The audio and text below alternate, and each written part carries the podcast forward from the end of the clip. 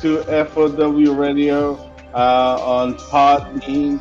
And I am Patrick, your host with me, Danny Danger. Uh, everybody else who knows where.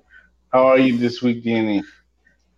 Doing good. That music uh, seems very fitting for. It seemed a little spooky, kind of like makes me think of like the Halloween theme. So maybe that plays into uh, into this month, into our main event for this week, and of course NXT's show next weekend or next maybe, week. maybe uh, very foretelling. Uh, but man, let, us go ahead and uh, kick it off while we wait for Eric. I think Eric's uh, joining us.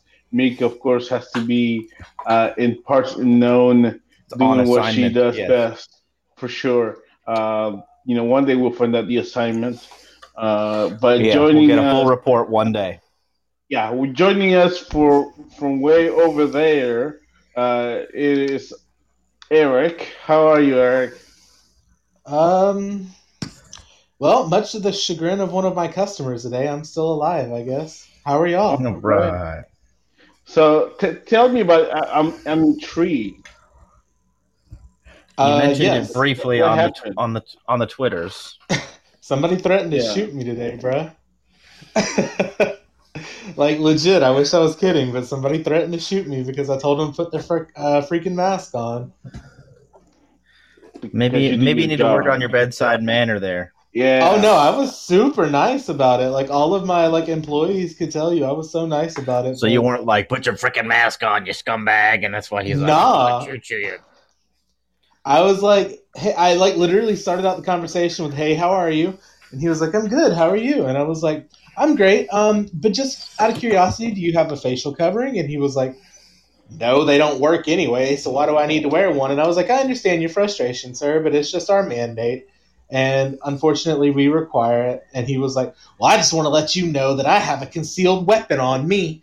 And said it in just like the most like assholey way possible. And I was like, is that a threat? Because like, kind of yeah, sounds you like can call the cop, homie. call the cops on him, and uh, get him in the slammer for terroristic threats. There, yeah, yeah. Mm-hmm. So that was my day.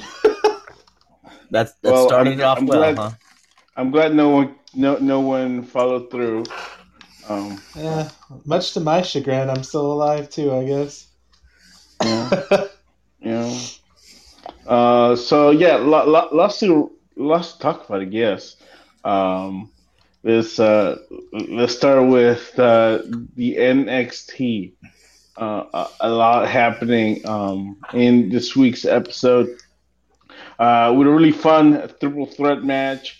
Kushida defeating Ciampa and Velveteen Dream. Um, Austin Theory apparently quit, uh, whatever that means. Uh, Legado del Fantasma continues to, uh, you know, take over NXT. Yes, pun intended.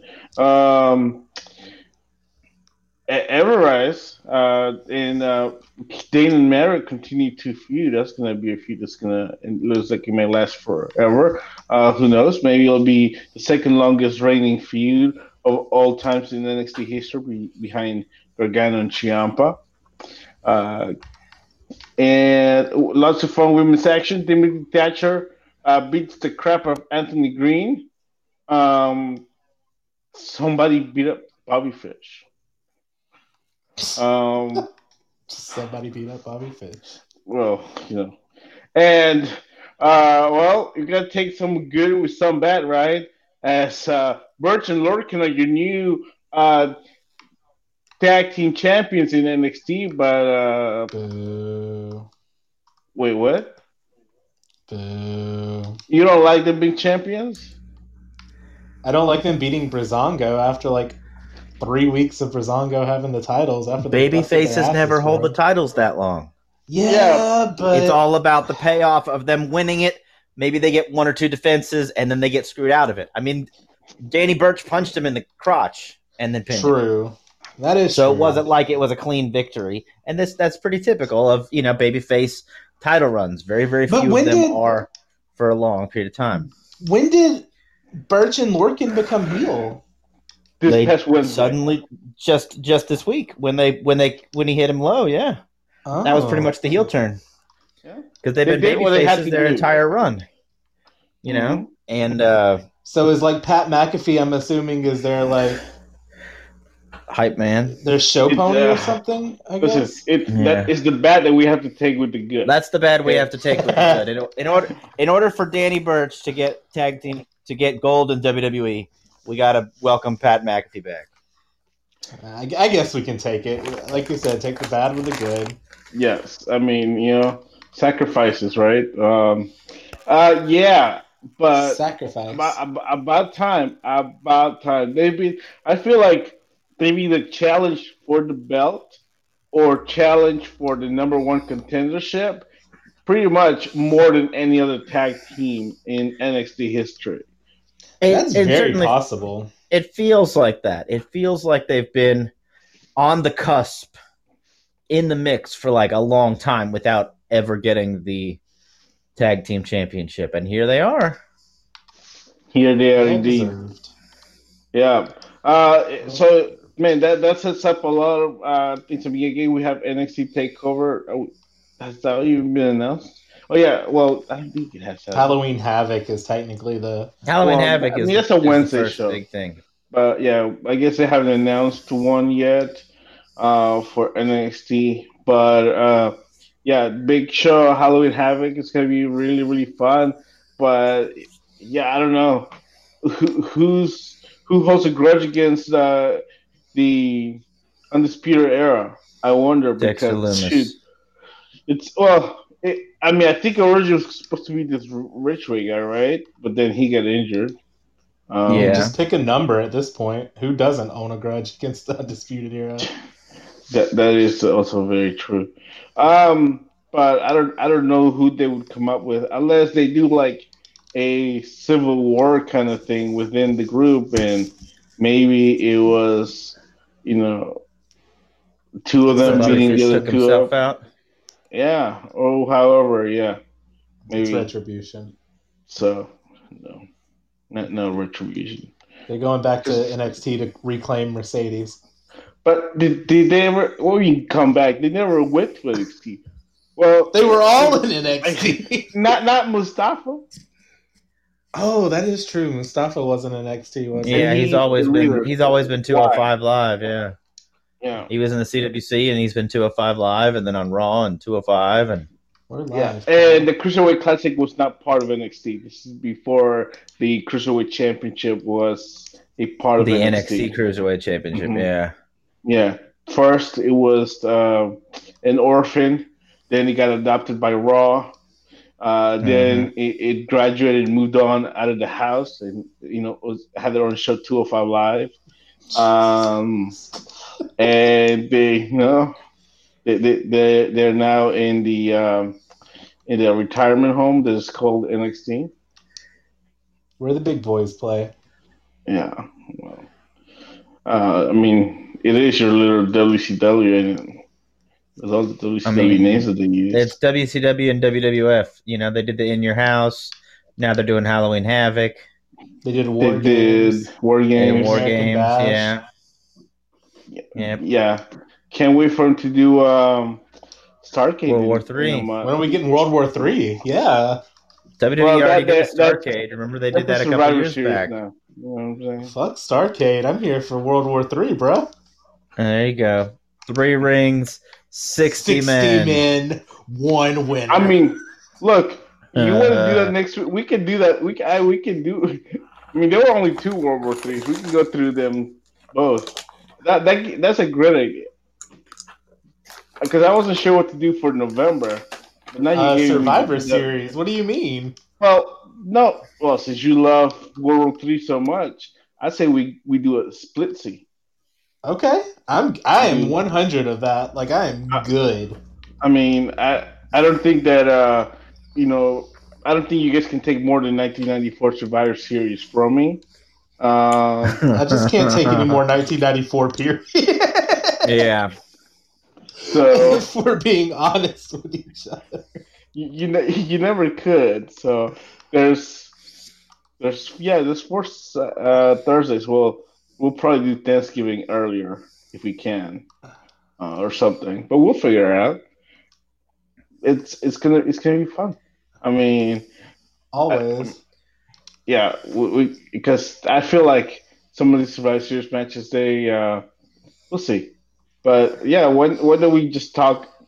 Uh, maybe we could just talk about one of the two World War Threes. I don't know if I want to talk about both of them. So there were really only two World War Threes. I feel like it was an, an I thought it was only like, for like three. for like four or five years. It was a very short-lived event. I do remember that. I, I Mm. thought there was only three of them, two of them, Ninety-five. It's five. either two or three. I'm not hundred percent sure, but it was either two Yeah, or three. The first ever event was 1995. That oh no, 1998. So maybe there were more than there were four.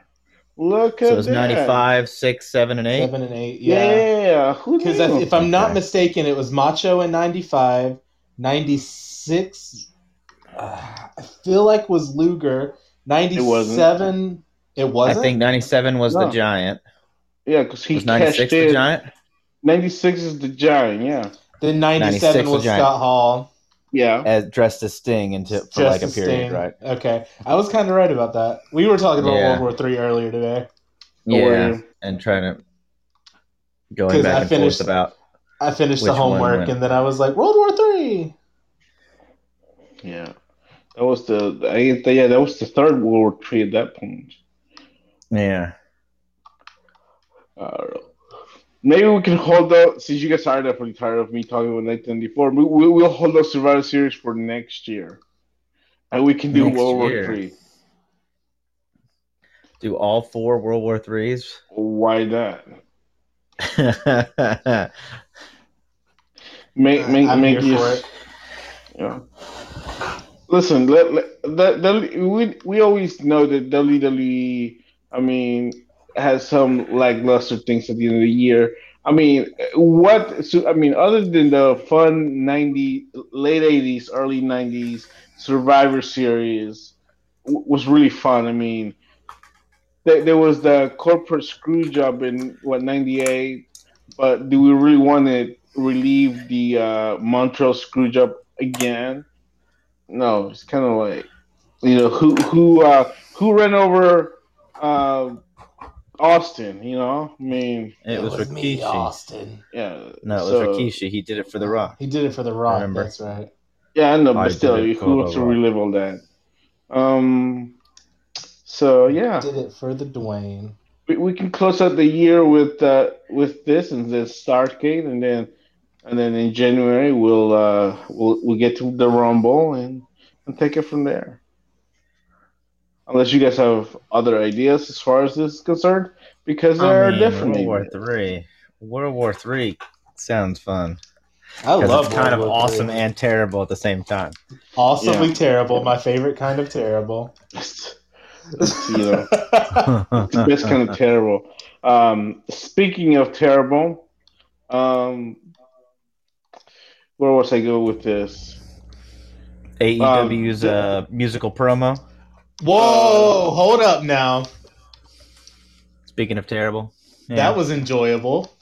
First, well. You're a musical guy, though. You're a musical guy. I'm not a musical guy. Ah, I thought it was Plus, terrible. JF has got some pipes on him, bro. you you, don't give a you were also threatened with your life today, so to you anything's probably gonna sound awesome. I know, right? I, You're I heard it last is- night. What do you mean? You Yeah, but last now- night. You weren't yeah, watching. it- it Come pro- on. Yeah, you, I you watched shared it on Twitter last night. What do you mean? No, I don't remember that. That didn't happen. Yeah. Uh, If you yeah no, if we didn't see it, it didn't happen. I will That's it. tag y'all in the retweet right now. There's That- no that means it would've happened that was today. done yesterday. Yeah, It has a No. time stamp. Oh my god, I hate you guys so much. people can fake those things. Okay, it's the internet. Yep. Oh my god. Y'all are the worst. I mean, you're like in you know you were born when the internet was born. Probably so- at this point. Um, it's it's a thing. You, you can you can you know you can definitely you know create fake tweets. And I'm sure you have an app for that. I really don't know how to create fake tweets. If that if that's legitimately a thing, that's kind of cool though. I'm not gonna lie. Yeah. Uh, but yeah, so I've heard about this song. Uh, I haven't had the the the uh, the pleasure of listening to the song. Fantastic. So it was fantastic. so I, I, I'm going to do what any any rational human being is going to it would, would do, uh, and I'm going to listen to the song live on the air. And uh, Oh, I, goodness. but you guys probably you, you guys probably won't be able to hear it, uh, which is okay. Um, so I've I'm listened to it assuming that enough this is today. the It's cool. the the, t- the the me and my shadow song Yeah. is part of the, the segment. Okay, so let's take a look at it and see uh see if I react in any type of way. I may add some commentary as this is happening. Uh, so Oh, yeah, goodness. we're gonna try something and, and see how this goes. I mean, let, let's wait and make sure. Okay, a little bit of bubbly. Okay, So Lovely. The- They're sitting at a table for two. Okay, now they're they're trying some fine wine. Okay. Belma. You didn't know you were gonna have to relive uh, it all over again, did you, Danger? Okay, uh, so Oh, A- no. MJF is uh, a it's Even a wine worse, 'cause it's getting like somebody else's take on it the whole time. this is like worse than watching it by itself. This is Okay, awesome. It's like somebody telling you about a I really will I, bad I will say this. Kudos the. MJF for ordering a well done steak. All right. no, He- that's he- just he him being how to a eat. heel. He knows he knows how to eat a steak very good. Good job on That's him. just him being a heel. Let's see.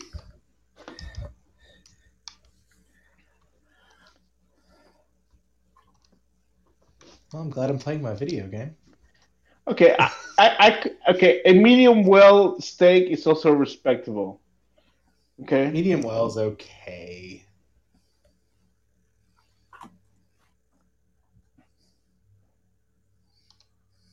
I don't even remember uh, this part, so I guess Medium, huh? The jams yeah. We're going down.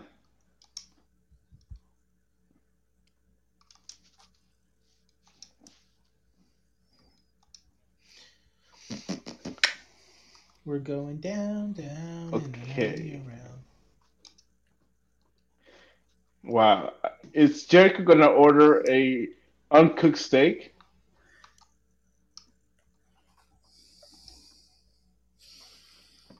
Hmm. So, Danger, how was your Wait, day? wait, wait, wait, wait, hold on, hold on. It, th- does a blue steak even exist? Is that even a thing? Yes, it is a thing. I, I have never heard of, of such a thing. Well, it's out of your pay grade. Uh, Well, okay, wow. If you have Okay. to ask, you can't afford it. Blue. Okay. That's usually how I feel about everybody Blue. and their coffee. If you Okay, have to ask what so- it is, you can't afford it. Mm-hmm. Why are they having dinner together? That's even a bigger question. Because they're BFFs. I don't even watch the show and I know this. Okay, hold on, hold on, hold on.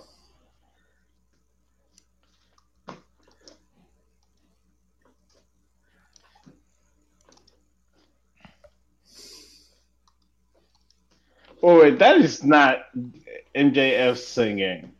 It is. That's 100% MJF. Found out last night he was in his a cappella group in college, which is pretty cool. Wait, Is that cool though? I think it's pretty freaking cool. what? What in the world?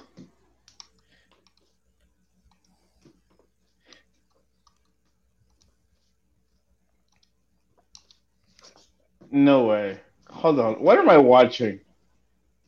The greatest thing you will have ever seen.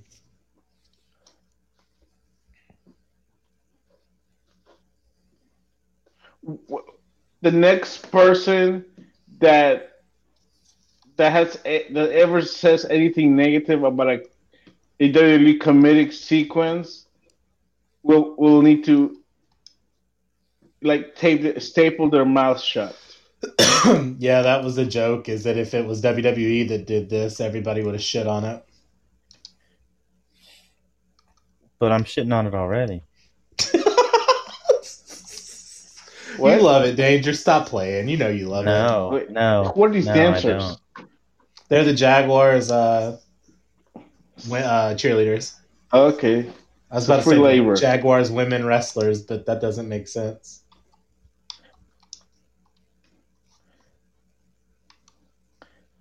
Um,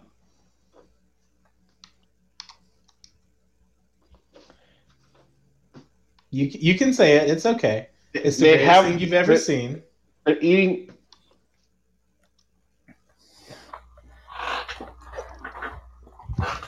It's okay. It's okay to admit it's the greatest thing you've ever seen. They and and they at the end they just they, they decided they wanted cook steaks. Um. Okay. Um. Danny, why didn't you talk me out of this? Because you can't be talked out of things. It's That- okay that to is admit very it's the true. greatest thing you've ever seen. It's okay. Nobody will judge you for it. I promise. I told you it was terrible. Why didn't you listen? Like you said, well, I only have one ear. I don't listen very well in the first place. So, but okay, that was different. Um, but he- so here's the thing: I, how is AEW any different than WWE? They're not. They just claim to be. That's the only way that they're different. At least WWE knows that they're stupid sometimes. At least, at least they embrace it. Yeah, one hundred percent. that, that Vincent May is like, this is entertaining to me. so everybody must love it. Um, but yeah, see, okay, yeah, I, yeah, I don't, I don't know. Well, I don't know. I mean, It's okay to admit this that it's the greatest thing you've ever seen. Who produces? Sounds like something Billy Gunn would have produced. Um, yeah, okay. Um, back to our regular programming. Uh, I don't know where to go from this. Uh, okay, AW. Um, they almost killed a wrestler. I mean, they didn't almost kill a wrestler, but did you guys see uh, what's he his was. name? He was. Yeah, it was Uh, Alex Reynolds of the Beaver yeah. Boys of of AKA the uh, the Dark Order. How I many mean- times are they gonna almost kill a guy? And, I yeah, mean, he was I mean, knocked out cold, and then they just like kept moving around him and still dropping moves on him and stuff after he was out cold. I guess was it the DDT that knocked him out, or was it the double top Yeah, rope move where they sat on it his looked head, like it was a DDT move, but then and then what- he was out cold, and then they is like yeah, landed on his head when he when it, the leg Right. drop. They and then Yeah. they they make sure that he got up. I mean, you can't see. And guy like, had to- laying unconscious. His opponent, his up. partner had to his partner had to drag him over to the corner so he could tag in and then drag kick him out of the ring so the match could Yeah. keep going. I was like, golly, y'all. Yeah, like it just doesn't it doesn't make sense to me because it's like it seems like it's every other like show that something like this happens, and I, I don't understand how you let it happen. And, and what bothers me the most is the Bucks were there. They were part of the match, and they didn't even recognize. Hey, this guy is, is They out were doing something on the outside or whatever, right? right, but they, but they, Yeah. they're the ones that that uh, that pulled him in after the fact.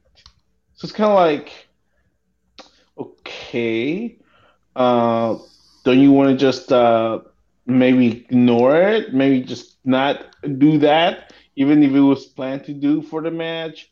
Just let it go. You know, it's I mean, ki- we saw with like the Matt Hardy spot how good they are at you know looking making out sense for people. The show, yeah. the show must go on. The show must go on, y'all. Come on. mm, not at the expense of a worker. Well, is he contracted worker? I mean, he he could have gotten you know fifty five dollars. No, not No, him, no, uh, no. He's still talking uh, about. Reynolds. oh, I think he's contract. Yeah, that they're part of the uh, Dark Order. Dark Order. Yeah. They've been there for a while. Yeah, I'm pretty sure they're still um they're con- fully contracted. Yeah. Maybe. I mean, I, I'm assuming so at this point, right? Maybe. Uh, but yeah. So what else? I have a few other notes here about uh, one. Um, what do you call um, AEW? So uh, Jericho, of course, has his podcast thing, and um, he Oh, had what Andrew Andrew Yang, right? Uh, a former uh, candidate for president, and he says that he, if uh, Biden wins, I guess he wants to go after the WWE for uh, safety work conditions and employment classification, right? Well, WWE's already under investigation right now Uh, for for all of that. here's what I want to know. Because this is specifically, I want to know how are AEW talent classified as? Uh, that's a Don't really good question, honestly. They cla- they claim that they were going to do, you know, all of the uh all of the um Like Things opposite. stuff. yeah, they were going to do all the opposite things that WWE was doing. That that WWE wasn't taking care of their people, so they were going to take care of their people. But we haven't heard a whole lot about ha- how they're different. Yeah. Uh, I, I did hear part of that something that Jericho says like or AEW has is their employees do not have to pay you know for their rental cars. I'm like okay, Yay. and then I start That's a thinking, start. That's a but then I start. start thinking, how many of these wrestlers that we see in AEW actually need to rent their car versus how many actually driving their own car? Right? True. So, so the question is not really are, are they, they they don't have to get you know they don't have, they don't have to pay for their rental car because they're not using a rental car they're using their own car well then the other question is are they using or at least are they being paid um a are, are, they, are they being paid like a transportation fee for using their own vehicle Uh, know? I don't know. Well, 'Cause- these are things we may never know. And that and even then that kind of falls under the like hey uh we're, we're working on our own car here. Kind of you know like kind of like Yeah. dominoes or whatever. Like they work under their own vehicles and stuff but Yeah. dominoes pays for their insurance. So what happens if say number 42 gets into an accident? Does aew pay for his accident or Because he's driving to an event. Yeah. Yeah, that's on AEW's dime. Like, if I get in a car accident running product, Starbucks pays for me. So Mhm. Yeah. just But then Yeah. you know, you ha, can you classify that as commuting? I, I don't think so. It's it's it, there's got to be a different classification when you're, you know, when you are you know, traveling to an event that you have to work. It's not like, um, you know, it's not like most people who work they have to you know they're not covered for when they're driving from their house to the job and vice versa. no, I just have But to be it- clocked in. Yeah, but these people are different because these people are traveling specifically. It's not just commuting. It, it, exactly. It's not it can be the same. But you know, do they have insurance? like Danger said, this is probably stuff we'll never know unless we, you know, become Yeah. BFFs with somebody on uh, the AEW payroll. Yeah. Speaking of, congratulations, Serpentico, uh, uh, on, on being signed on, you know, to a contract, whatever that means with the AEW. I, thi- Uh, I but think yeah. it's going to be. We're not going to find out about all the juicy details until somebody gets pissed off and leaves, and then goes on, you know, on a podcast or writes or writes a a big article or something about it. Yeah. While people are in or working and having a good time, they're not going to sit here and com- and and talk about all Yeah. the stuff that's going on. it, it just it just boggles me how they claim to be like you know you guys said different and do things different but how really are they different other than you know they're giving you know people you know other they're giving a lot of people contracts which they have because they have two hours to fill every wednesday night Oh, now Um, we got and then one hour uh, for Dynamite, well yeah Which well, is they now use a lot on of unsigned people, which they use a lot of unsigned Right. people, but not TNT. it's still um, tnt it's what It's on TBS now. Sorry. dynamite Uh, no, the other one. wait is there a second show that i missed this dark. Dark. You mean dark? Dark is the second show. Yeah, It's been on. It was just on YouTube for a long from the start. and now it's Oh. on uh, TBS. Oh, so they upgraded to TBS. Oh, that's nice. Yeah. Yeah, Good I still don't get that channel, but that's cool. You don't Um, get TBS. No, I do not. That's that's the superstation, brother. I will in January when I go back to uh, YouTube TV. But... Ah, You gotta Um, the superstation, brother. see here. Yeah, so they, they have what? I mean, will it be? I mean, they have like 20 matches on Dark. I guess they're gonna lower that, right? They have to. Did they say how long they're gonna be on TBS? Like on TBS, how long is the show gonna be? I didn't ask. Next time me Eh, and Tony have a phone call, we'll, AEW on TBS. We'll see what happens. we'll shoot the details out for you. AEW reporting wrestling uh, in TBS and True TV. What? Wow, truTV, really? How, Interesting. how have I not heard about this? I think it just happened like literally yesterday. Okay, AEW to TBS on Friday, starting November 7th. Oh, but you know, the AEW crowd's the one that's like, ah, bad. NXT needs to move off Wednesdays. Bah, bah." Mm, it's coming with changes. Let's see. Whoa. So they still can't get WWE out of the back of their minds. So it sounds like it's. Maybe it's going to be part of Dark, maybe Dark 2.0. I mean, the guys, I mean, they, they take so many matches for the YouTube version. I can't see them not stop stopping stop doing that, you know? So maybe they'll have some selected dark matches only for uh for TV TABS and then some for um for YouTube. You get the dark matches, then you get the dark dark matches, then you get the dark dark dark matches. Yeah, you get the dark darker than dark matches. Yeah, that that makes sense.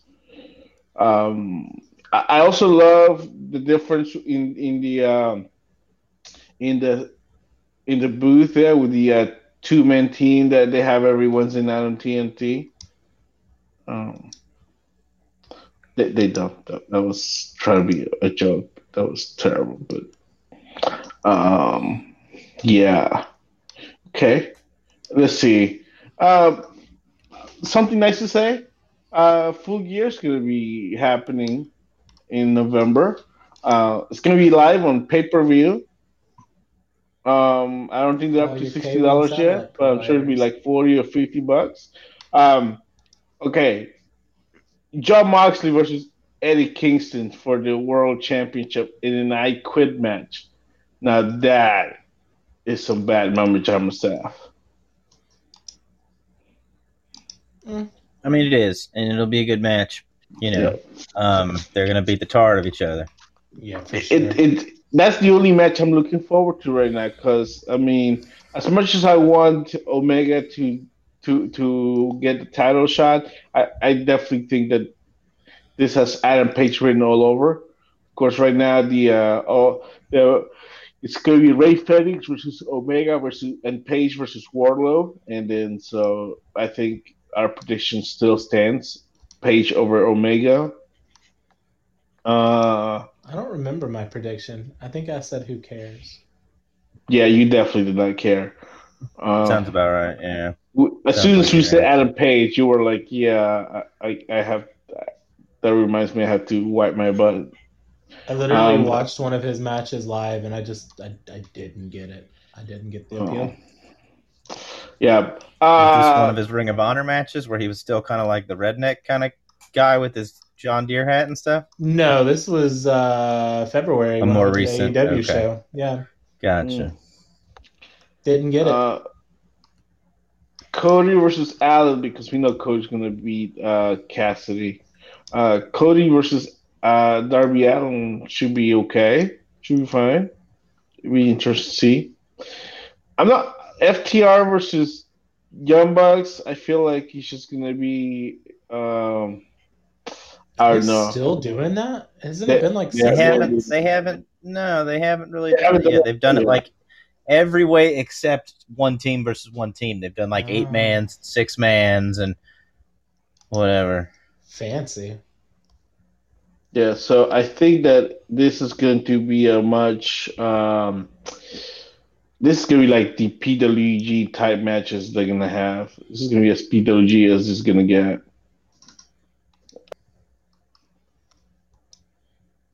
Hmm. Uh but Matt Hardy versus Sammy Guevara in an elite deletion match. Oh Jesus Christ. Cinematic oh, are we- glory, you think? Are we going back to the compound? I don't know. That's what I'm saying. Is it cinem- is it going to be cinematic glory? It it sounds like you probably will. Yeah. They may. I mean. I mean. They they may do it. They may do it in this. I mean. I don't think they can do it in the stadium since you know they're playing. Uh, the football team is playing. Mm, uh, but Uh. yeah, I wouldn't be surprised if they go back to the compound. I wouldn't say they're playing. I would say that they kind of Jacksonville, Jaguars. yeah. They're they're physically they're They're physically, physically in the, building when arena. rep- Yeah, There that's about it. That's about it. Hey, Minshew's not that bad. Minshew's okay. There's better. There's worse. And there's the Daniel Jones. Oof. Why couldn't they wait one more year? They could have gotten Burrows. Yeah. Anyways. that is true. All right. Uh, yeah. So full full gear happening um, this November seventh. Three weeks from last Sunday. I can't count. Uh, live like on that, yeah, uh, pay per close view. Sounds Fight TV. We wouldn't be surprised if it was like fifty bucks. Uh, yeah. So there we go. Uh, all right. Uh, now uh, let's take a quick break for Eric. As uh, Danny, I want to get your thoughts. Now that the G1 climax uh, has uh, finished, be the one. I think it was its title. Be the one, Uh, yes. Was be the one was the uh, catchphrase for this year's G1, Yeah. the the thirtieth G1 climax.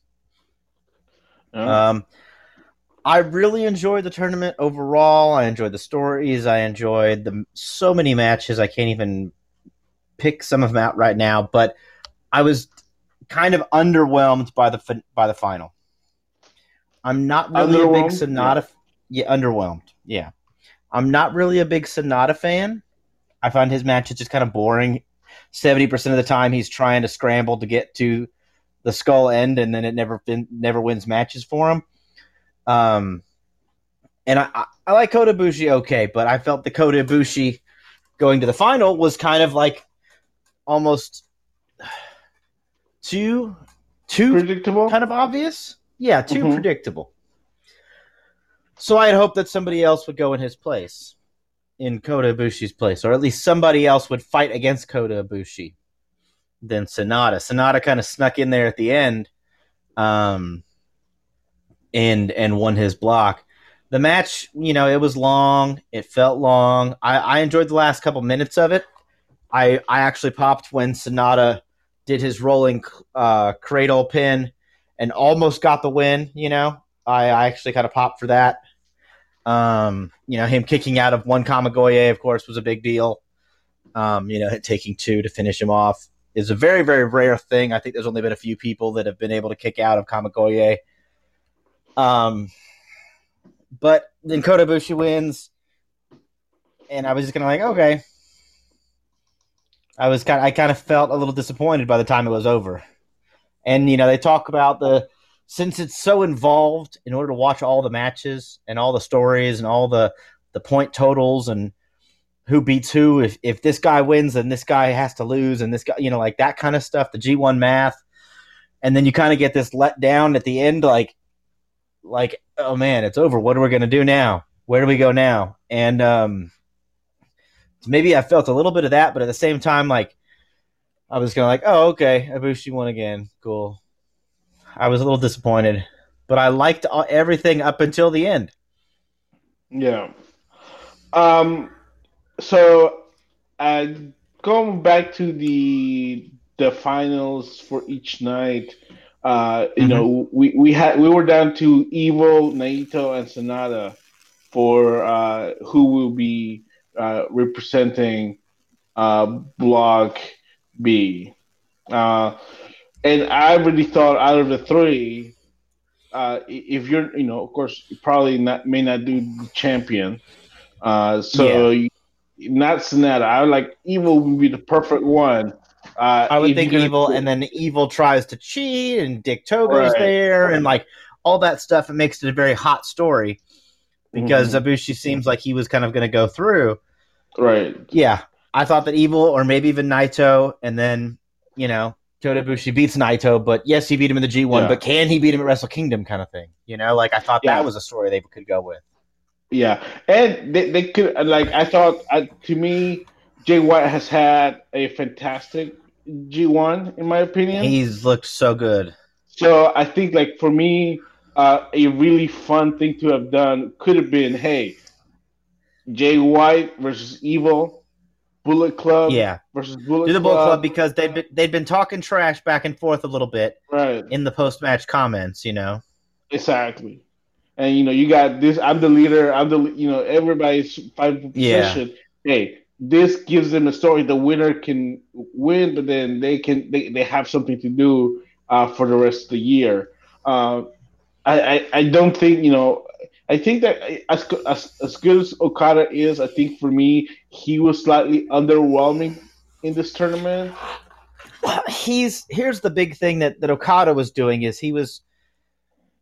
They talked about it, Okada trying to challenge himself because he's already won the G1. He's won the belt seven times.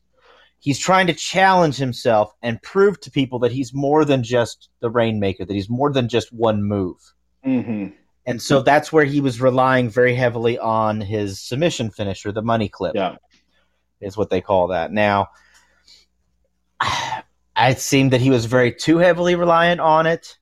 Um, you know, he he had a back injury for a little bit of the point. He had tape on his back, and so right. guys were targeting that. But I think it's it's one of those things where he does to be the rainmaker. He doesn't need to be the top guy because he's already a top guy. He doesn't have to be yeah. fighting for the title because any match he's fighting in is automatically a big deal. Mm-hmm.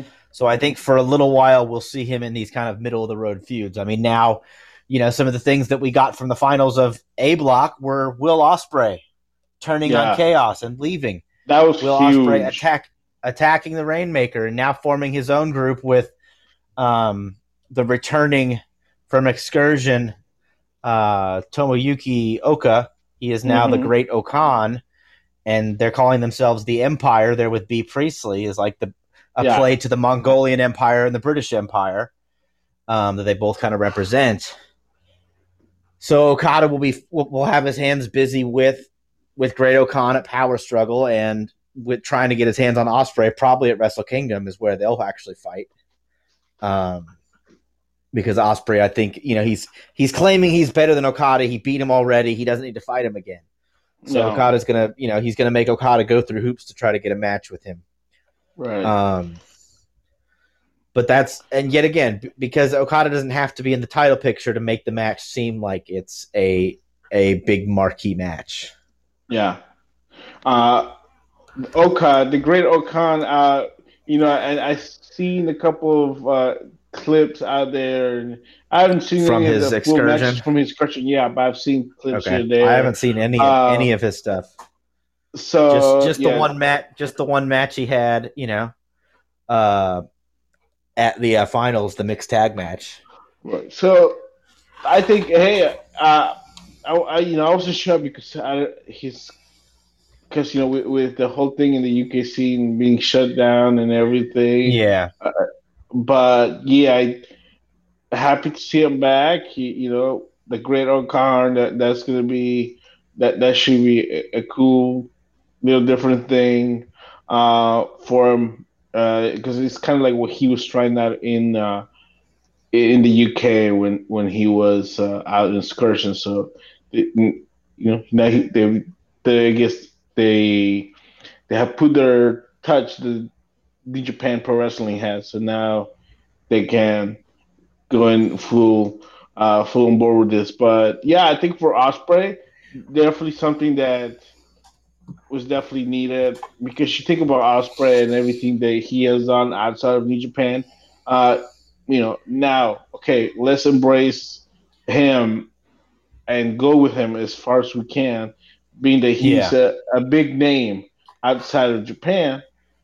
Uh, yeah. Now he has the opportunity for for him to be given that ball and and get even farther and be that bigger star in the uh, in in Japan that that he has been in other places.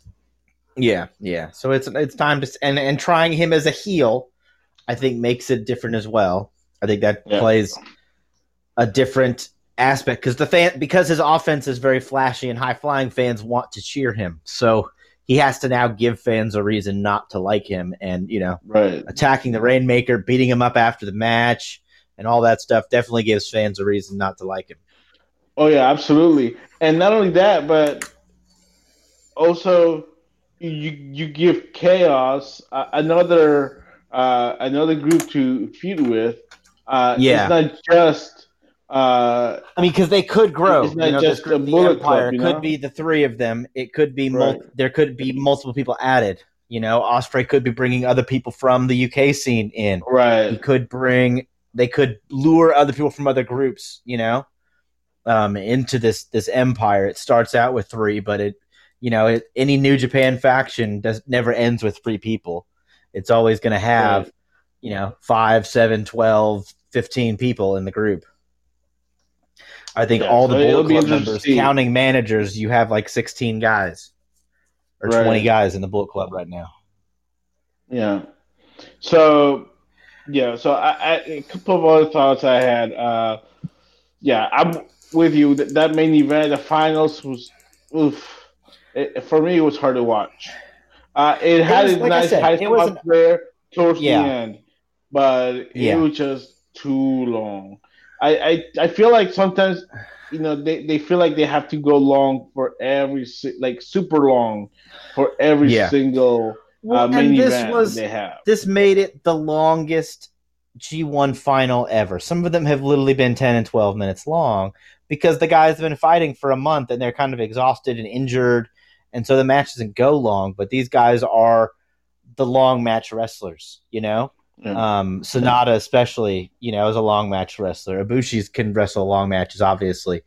Um, but yeah, it it felt long, which was the problem. With a long match, it's not supposed to feel like a long match, but right. this one felt like a long match.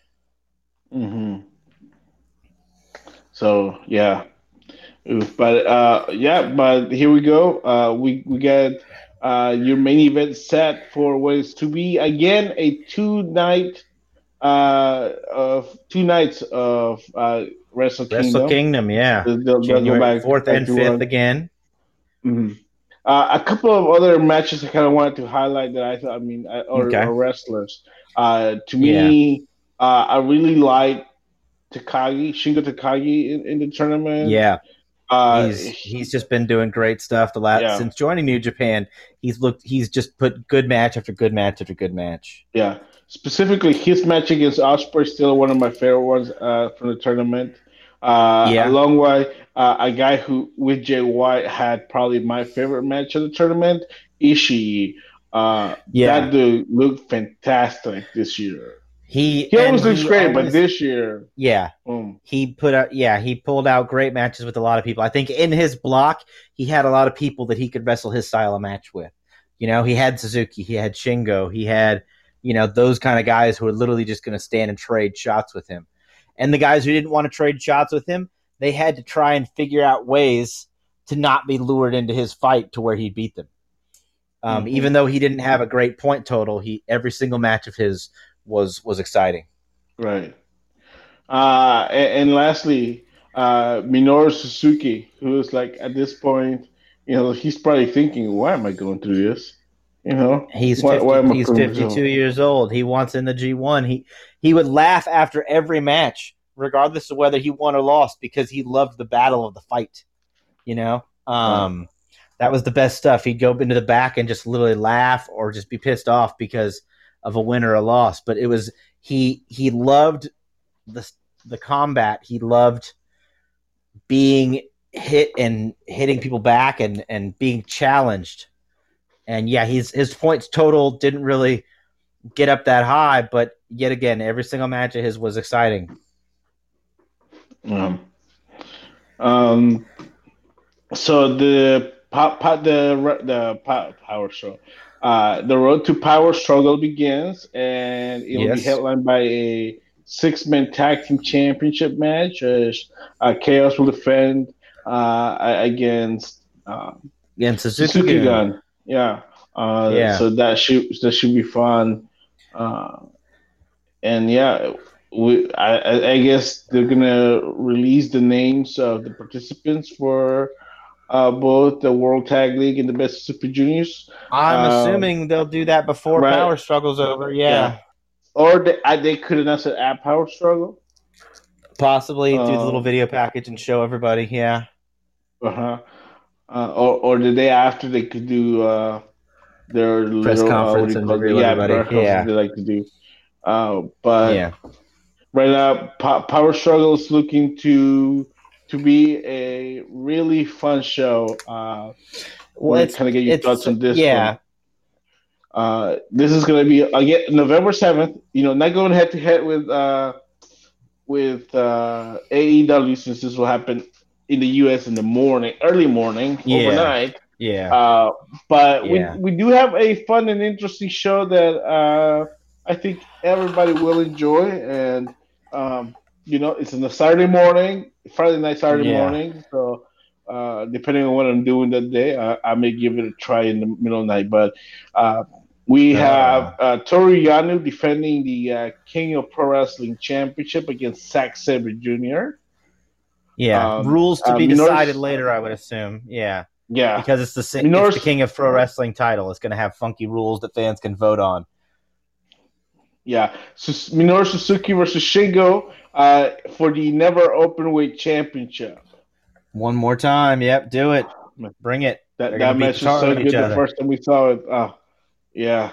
Uh, somebody give him some extra aspirin after the uh, the end, yeah. end of the match. You're gonna need it. Um, Okada versus the Great O-Khan uh, at, in a grudge match here at Power Struggle. Yeah. So uh, Okada has a gripe with him now. Uh, Kenta versus Tanahashi for the uh, briefcase. Uh, is it a briefcase? I don't even know if he's got a briefcase. Yeah, it's the, the, uh, briefcase uh, for the for the United States Championship the, yeah. Challenge Right Certificate. Yes, for the title yeah, shot against against right now against Jon Moxley still because Moxley's like coming to Japan. Yeah, at some point they're gonna have to think, okay, we might need to strip them and then make this a title match. I don't know. Um, yeah, I mean that's possible depending on how long he he has to wait. Yeah. Uh, for the the rights, uh, the right, the, the really are calling it a right certificate. Yeah. The the, the, the number one contenders. Yeah. For the Tokyo Dome IWGP Heavyweight and Intercontinental Championships, uh, Kota Ibushi versus Jay White. Uh, yeah, Jay White came out during Kota Ibushi's press conference afterwards and challenged him and said, "Hey, you might have won this the G1, but you didn't win it all because you didn't beat me." And challenged him right then and there. And of course, Kota Ibushi's never one to back down from a challenge. Never. Uh, and uh, for both the IWGP Heavyweight and Intercontinental Championships, uh, Naito versus Evil.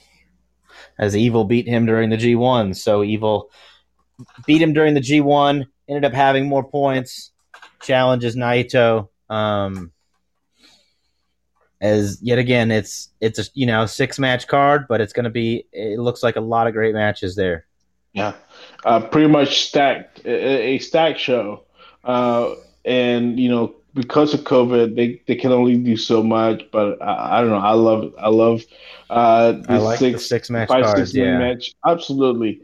Uh I, I feel like they're so much easier to go through uh, and watch. Um can you believe it? We're about to get to a year of this double championship. Yeah, nobody's.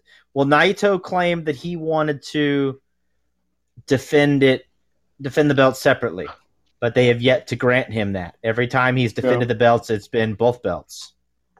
Yeah, I wonder if maybe they'll from here between here and uh, Wrestle Kingdom, they'll decide, hey, Naito, you want to do both belts separately? You can Yeah. do one one night, One- the other one the other night. one night. and the other on the other. That would that's my theory. Is that Naito will hit on both nights, and night one, you know, maybe he'll do the IC belts, and then night two he'll do the the the IWGP belt versus Kota Ibushi. Um, Yeah. if he still holds the the the right certificate by then. Yeah, uh, definitely would be interesting to see, but uh, lots of stuff with that. Uh, also announced, uh, they they will be holding the Giant Baba Memorial Show on February the fourth. Uh, I think the last one they had was uh, last year. They skipped this year uh, due to COVID, uh, and of course, it will be produced by All Japan Pro Wrestling, but uh, New Japan Pro Wrestling uh, will participate and allow talent to go work that show, of course, uh, showing the respect uh, that the wrestling, the Japanese wrestling community has for uh, one of the greatest uh, legends of all time, in Giant Baba. So Yeah, that, that should I be don't fun know if the sh- I don't know where the show is going to be available just yet, but um, it will, you know, undoubtedly be available online somewhere. Yeah, the interwaves has has a way uh, of uh, getting making those things available, especially these days. Who knows? May, maybe they'll work with uh, uh, with uh, New Japan with uh, in put it on, on their network. You know, that'll be kind of cool. Who knows? Um, interesting things there. But yeah, uh, I can't wait. Can't wait. It's gonna be a fun end of the year for uh, New Japan Pro Wrestling. Indeed, Um, indeed. are, are you with us there, there, Eric? Fuck Will Ospreay. Oh, you still don't like the Ospreay? Or, or I have nothing good for bullies, so no, no, I do Okay. not like Ospreay. Understood, understood.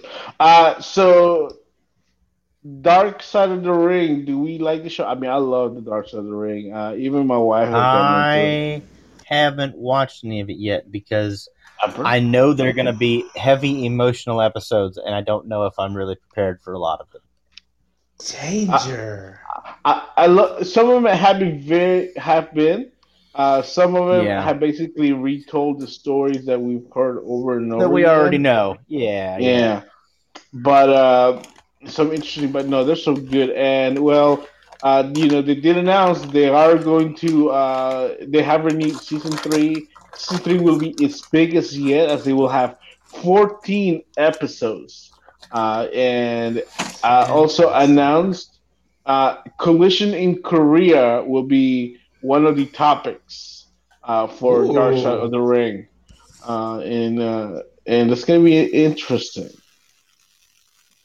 That is very interesting, actually. Collision in Korea. There was a lot going on behind that.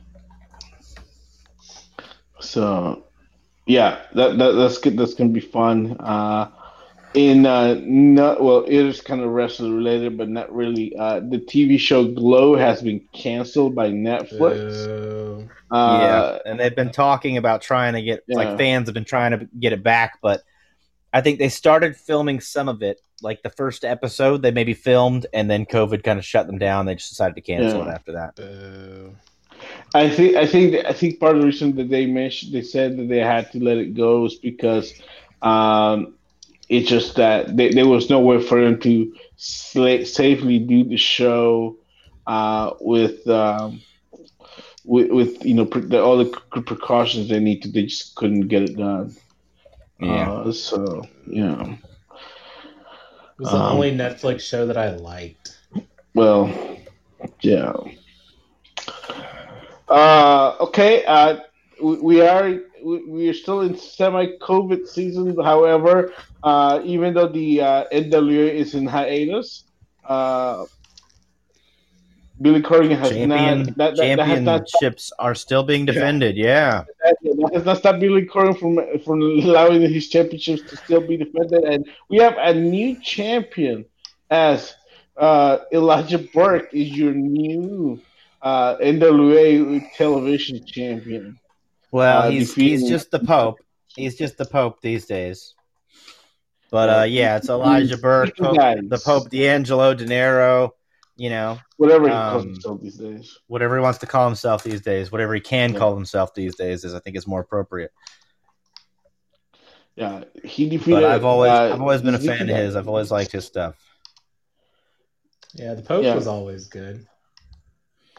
Uh, I definitely like the stuff I saw on uh, uh, TNA. It, it definitely was uh, Yeah, Dinero. Yeah. entertaining.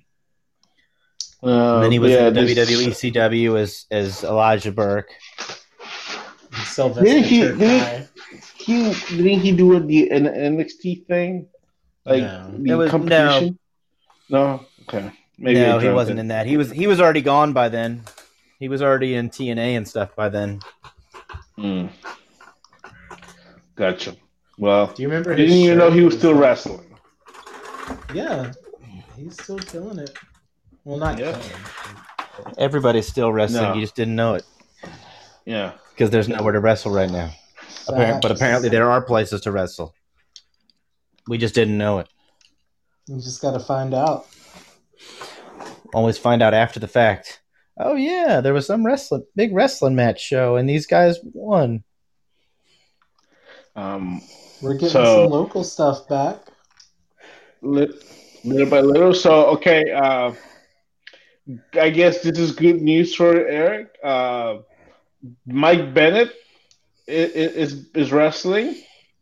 Thank God. Uh, it's just, it was announced uh, that United Wrestling Network uh, will be hosting a tournament, uh, and in their show Primetime Live, it will be eight wrestlers who will be uh, wrestling for the uh, United Wrestling Network World Title. Uh, in this tournament, uh, we have Eric Redbeard versus Watts, which do not know who they are. Uh, Chris Dickinson Eric versus Redbeard Peter. is Eric Rowan, bro. Oh, is he? Oh, Yeah, I'm sorry. Well, I didn't know his last name was Redbeard. I mean it's his work name, I'm sure. Oh, look at that. He found a place. Um, Chris Dickinson versus Peter Avalon. So that's one side of the bracket. The other side, Carl Fredericks, as seen on uh, NJPW Strong, uh, against Fred Rosser. Um, I don't know, whatever. From Rosser, NJPW whatever. Strong as well. Oh, yeah, he, he is there too. I, f- I forgot he did that one, two matches. Uh, Davey Boy Smith Jr. versus Mike Bennett. So I'm sorry, Mike Bennett. Yeah, Bennett kill Bennett's losing one. first round. Yeah, No. Bennett's losing first round. Look, yeah, No. bro. Bennett's winning the gold. Ha- ha- Have you seen David Boy Smith Jr.? Have you seen Mike Bennett? I- Yeah, I, I it's have. terrible. Yeah, it's not going anywhere. Come on. All right, so yeah, not nice lineup there. Uh, and uh, and I think it's gonna be in L.A., Long Beach. Yeah, in uh, the Thunder Studios. Uh, did not know that they could call it that, but all right, Thunder Studios. Not not to be confused with the Thunderdome Or WCW Thunder. or Thunder in Paradise. Yes. Lord. Uh, but yeah, worst. who's the worst? Y'all are. What do you mean we are? We're Because great. we brought up Thunder in Paradise? Yes. Dude, that was a fun Come show. on, brother. It's Hollywood. It's Hollywood, brother. Okay. Uh, That's what made Hollywood Hulk Hogan Hollywood Hulk Hogan, okay? exactly. Listen, without him being there filming, he wouldn't have sort of ran into WCW, who was also filming, and they wouldn't have gotten together, and then the NWO wouldn't have happened, and then you know One could have only wished. the the, the whole uh the whole world of professional wrestling would not have been the same had Hulk Hogan not being in Orlando It would taping. you'd, we'd be living in WCW 1994 ever since, okay? WCW It would never would have changed. It would have died like five minutes afterwards. It would have been okay. and then WWF would have still been like 1995 WWF. Uh, I mean, Listen, that's semi sort of better. in 19 listen 19, in 1994 a, a, a few very popular wrestlers uh, were able to really get in the mind you know get in the mind of a really wealthy person and talk to a, a- who, who also owned professional sports uh, to to really invest in them and give them lots of money so that they could go in and make wrestling great again all right. Um, so, so what if it's happening again? You know, in 2020. Uh, but on the exact same networks with pretty much the exact same people. But you know, history can't repeat itself, right? yeah. So, okay, I, I'll leave it at that. Uh, you know who's not hungry? Well, who is hungry is who is also hungry is the Orange County Department of Health. Uh, they are investigating uh, Full Sail, the Amway Center, and the Little League Performance Center uh, for possible um, infractions is being uh, responsible for the large spread of COVID nineteen uh, uh, Huh. in, in Orlando. So Interesting. yeah, they're they're, they're blaming. They, they, well, they're not But they're, an, blaming es- them, but they're an essential business, though. They're an essential business. But if the mask Yeah. mandate's going to get destroyed anyways, what the fuck does it matter how many people are spreading COVID in Florida? Yeah. Um. All right. That that thought that was interesting, but alas, uh, you know, they, don't make that go away. Don't make that go away. Uh, okay, I am a fan of the Fiend now. You're only seven years late, but okay. He's not really a fan of the Fiend. He's just a fan of, of the Friend. Alexa, yeah. Mhm. So, yeah, go Fiend. by proxy. you- Mm-hmm. It's like by proxy. Yeah. Pretty much, yeah. Hey, it's not my fault that he finally found good people to be around. You know? He always has had good people to be around. No. It's like Eric Red Eric Redbeard. Yeah. And Mr. Birdie. Um. Yeah. So the, hey, no, Browns. look. And Braun. uh, Alexa's character can be weird, you know, and I think that she's the perfect one. I mean, if anybody else could have also pulled this off, this probably could have been um, uh, Nikki, Nikki. Cross. Crazy Mary I- Dobson. Mhm. So I think they could have gone either way. We'll, we'll see. Um, but yeah, this is gonna be interesting to see. Uh, the whole thing on Monday night with uh, uh, with Retribution was interesting. Um, we'll see where it goes. Um, I did not hate it. Somehow Alexa got hotter. Don't No. know how. Don't know why. Because you like goth chicks. Parent fucking Lee. Uh, um, I I guess you know people also say that, you know that uh, d- dating Ryan Cabrera can do things to a person. I don't know. Um, uh, okay, so in independent wrestling, uh, more people are getting COVID. Uh, AJ Gray uh, has gotten COVID. Uh, It's like it's a real thing. and Joe, Joey Janela, while he did not get COVID, um, you know, he, he I think he I think he wrestled AJ Gray at uh, a week or so ago, so he has to quarantine himself. Yeah, so GCW. was something that let us know that co- or, that COVID nineteen was actually real. Yeah. Uh, Here's the thing: j- just because WWE, you know, and AEW have so much money and power that they can run shows, doesn't mean everybody else has to either. But- exactly. You know, that's cool. Uh, there's a reason why I quit going to wrestling shows for the indefinite future. Um, yeah. Uh, okay, and so I was going somewhere with this. There was something else I wanted to mention. Oh, but it must not have been important. Yes, absolutely. Uh, how can I forget this? Now, I I know you say you, you hated the draft, Absolutely. but listen, WWE's draft gave the wrestling world the greatest, and I can say this because I'm Latino, the greatest luchador of all time. Better than Nacho Libre himself. El Gran Gordo. Stop. You, stop. you know, we, we were looking for the next Rey Mysterio. Stop. I, I, I think we found him. Did you see that right. action from the top rope? Well, it was These the middle reasons rope. I want to kill But- myself every day. But he had his hands in the in on the top rope.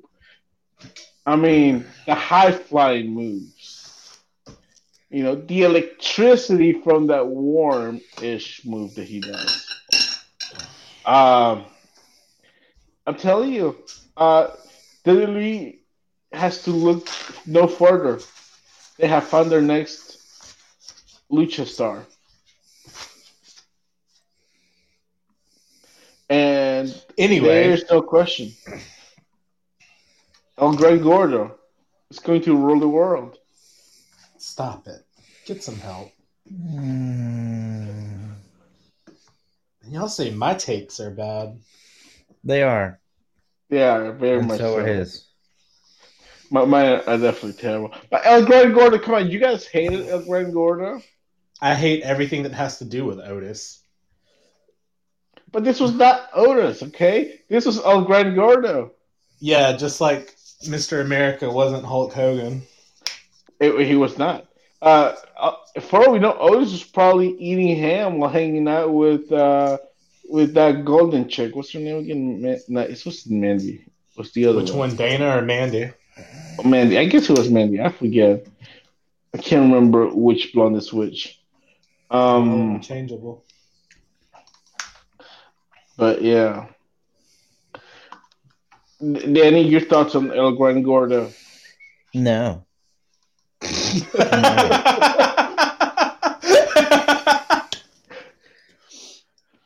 Danny, you No. will not dignify that with an answer.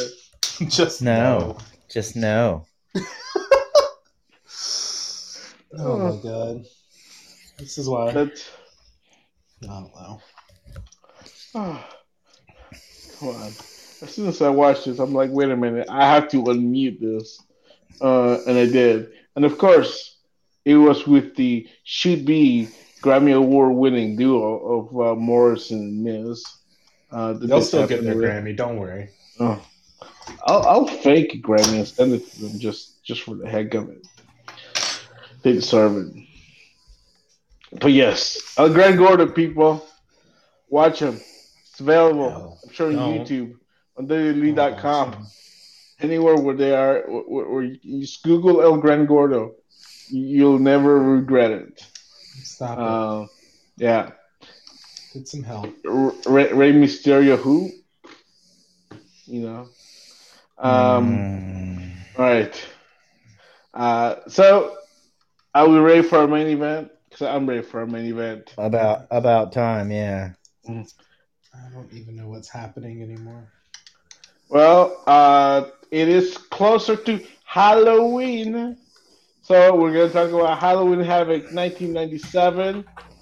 And you chose this, Eric. Why did did. you choose Halloween Havoc 1997? Because it's the best pay per view to ever exist. Point blank. Not just WCW pay per view, it's the best wrestling pay per view to exist. Even with some of the stuff we talked about earlier, Even. What do you mean? we were we were we were bashing the show earlier at cer- for certain parts. Oh, yeah. Outside of the main event, and unfortunately, A couple a couple matches. Yeah. Alex Wright and Lex Mongo and Jacqueline and Disco. Okay, but at this Bro. point, we're we're kind of we're kind of just making fun of Mongo to make fun of Mongo. Like, So wait a minute. it's He's, ter- terrible. he's a terrible worker, yeah. So what you're saying is, if you take away half the matches, this is the greatest. It's the best show ever. If you take away half the matches, it's the best ever. I mean, Uh, Eric, Mysterio, not how it Guerrero. works. I mean, it's how it works. If you think that Otis isn't whatever the hell his name is, then I can think this is the greatest pay per view ever. That's Listen, how it works. El, El, El Gran Gordo could have ran circles around Mysterio and Guerrero in Yeah. 1997. And Michael Jordan's the 16th best player ever. Uh, dude, le- leave Michael Jordan alone, all right? Know. Um, okay. So 1997 was a very a very fun year in WCW. NWO was running wild. Uh, of course, a year prior, uh, a, a year prior to this is when uh, WCW was reintroduced to the icon uh, Roddy Piper. Of course, Piper and Hogan wrestled in uh, the match to settle the score, you know, the icon match, whatever they wanted to call it. Uh, at Starrcade 1996, um, they went on to feud uh, throughout 1997. Uh, I think they fought at SuperBrawl in February. Uh, then Piper was doing things here and there. Um, you know, he he you know he found you know uh, he he found fluid players to wrestle with. Um, and yeah, here we go. Now we get Piper versus Hogan again in a steel cage match in a non-title match. Of course, 1997. Uh, who could forget the big match uh, in Spring Stampede versus Savage and Page, uh, where they had probably the the match that made Page a star uh, for the rest of his career. Um, they would continue to feud. Uh, of course, uh, you know Randy. A year later, had been destroyed by Hollywood Hogan and the NWO, but now he saw the light. He joined the good side uh, with the NWO. Now he is the Macho Madness, uh-huh, uh, with Elizabeth by his side again. Um, uh, yeah, and start to bring Sabisco and Hall. They've been feuding, you know, on the microphone for months. Uh, Curt Hennig had uh, basically closed the door on Ric Flair, trying to shut uh, down the Four Horsemen at Full He didn't Brawl. close the door hard enough. He didn't close Yeah. it hard enough. Jesus. Yeah, you know, may he rest in peace. But you know, Curt Hennig was definitely not perfect at closing doors on people's heads. Um, yeah, um, and yeah, the cruiserweights were on uh, full throttle. Uh, Rey Mysterio, you know, when we saw him a year prior, uh, still, you know, you know, very flashy and still very early in his WCW run. A year later now, man, you know, he, the kid's a star. Uh, and Eddie Guerrero lost his smile, and uh, now you know he, he he's an evil evil man. Uh, we we eventually uh, create the LWO down the line. Uh, but yeah, the, and then you know Sonny Onoo is here with his uh, Japanese inva- invasion, uh, bringing in uh, more talent uh, from uh, from Japan uh, to bring us a very fun show that started with Yuji Nagata defeating Ultimo Dragon here with an armbar. What's an armbar? No, unblock. Yeah, it was the armbar. Yeah, it was the armbar because Ultimo Dragon had been suffering with an arm injury. He had bone. Ch- they said he had bone chips in his elbow. That injury, compounded with this match, actually forced Dragon into retirement for several years, um, as he had a Really? compound fracture in his elbow. Yeah, it was. It wasn't because of like the injury of this match, but it was. It was shortly after this match that he went away and retired for a few years. Um, Before his Because WC, or WWF run or whatever. Yeah, before his before he came back to Japan and came back to WWF and stuff, um, he retired for several years because of the elbow injury. Huh. Never knew that. So we get the Blue Justice to uh, thank for- Partially to thank for that, yeah, because it's he had already had the injury going into the match, and then of course it just you know that was the story of the match is Yuji Nagata working on that arm that he knew was already injured. Yeah. Interesting. Indeed. But it was a fun match. I mean, yet again, two legends, absolute legends, and Yuji Nagata and the Ultimo Dragon um, opening the show.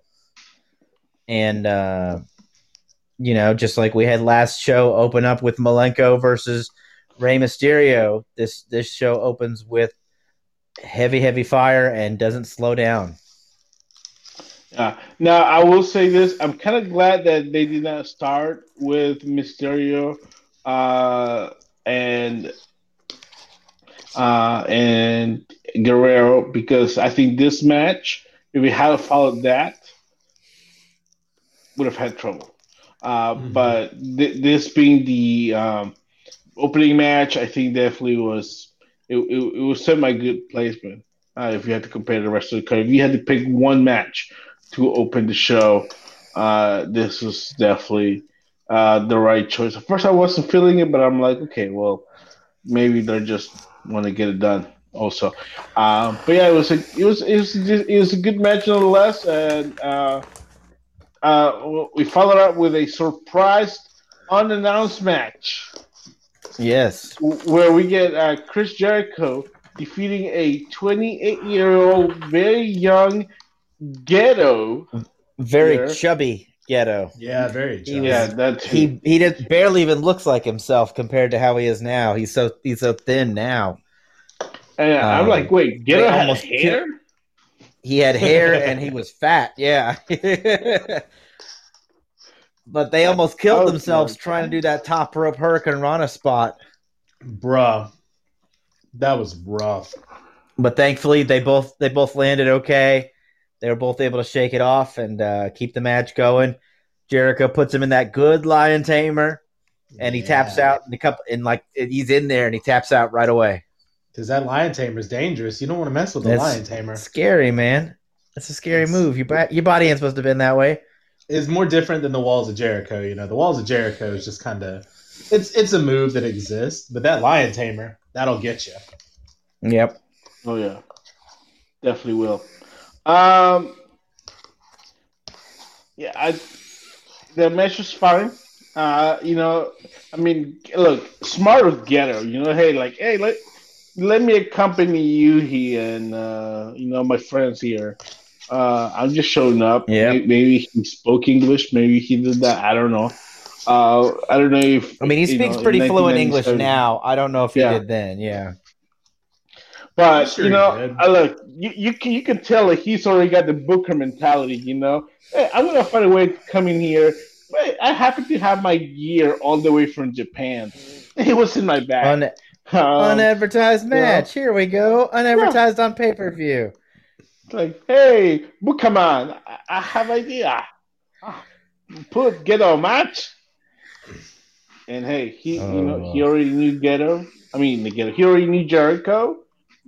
You know, easy Yep. match 'cause They had already Jericho. fought I a couple mean, times. They'd had they Yeah. fought a couple times in the Super J Cup and the Best Super Juniors and stuff.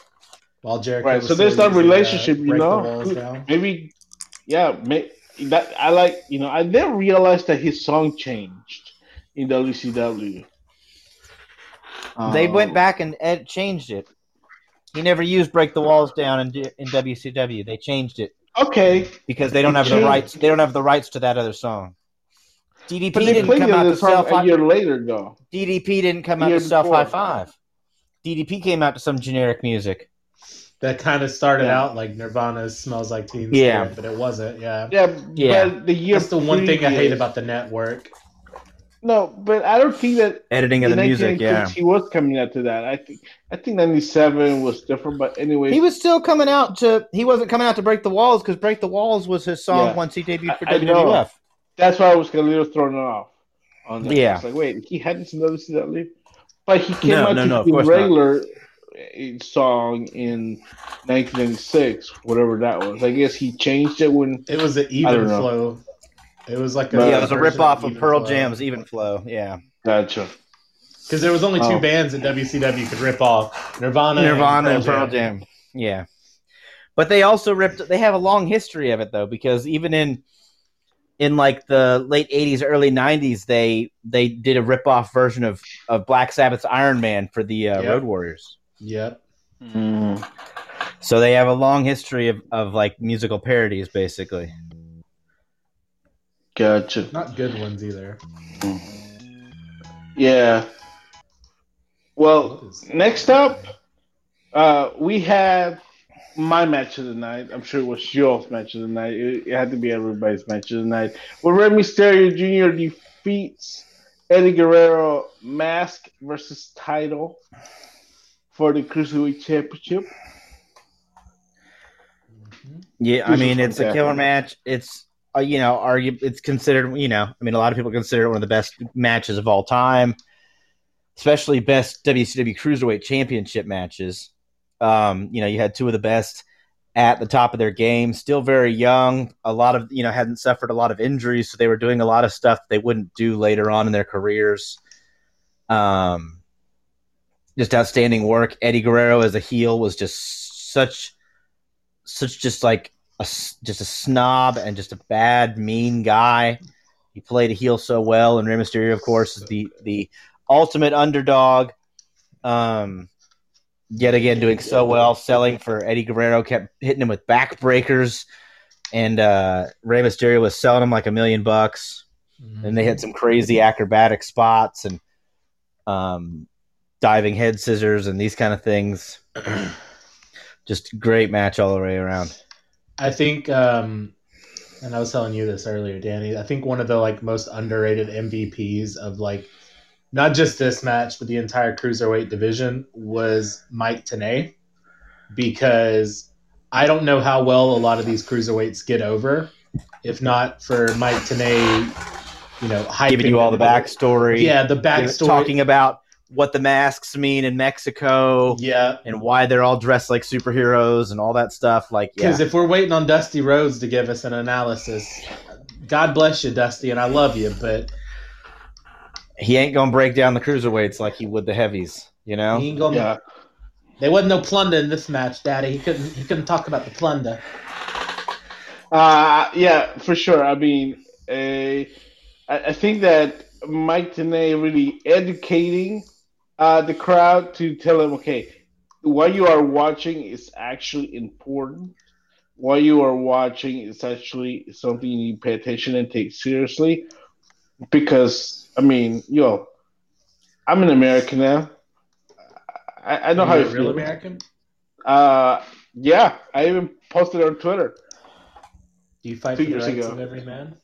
Uh, no, see, that's the American way. I Not fight for every my man, own no. rights. Yeah, No, that's no, the no. American way. You fight for your own Yeah. rights. Accurate though. Nobody else's. Yeah. Everybody else's can kiss your American ass, okay? Mhm. Can See, kiss this is why you guys don't pay. To, this is why you guys don't get paid to do this show. You know, Yep. in another country, we all nobody else's. in another country we all probably would get paid There you go. Yeah. equally. Not much. Not much, but we'd all get paid. I mean, Yeah. it's kind of crashing down, and it kind of does hurt the side sometimes. Yeah.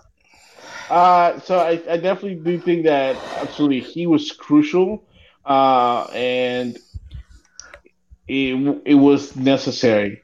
Uh, without Mike Tenay, I don't think the American crowds would have given these people. I mean, eventually, I think guys like Eddie and Rey would have eventually gotten over, but I don't think that na- that 1996, 97, 98 would have been what they were in WCW if it hadn't been for Mike Tenay. Definitely agree.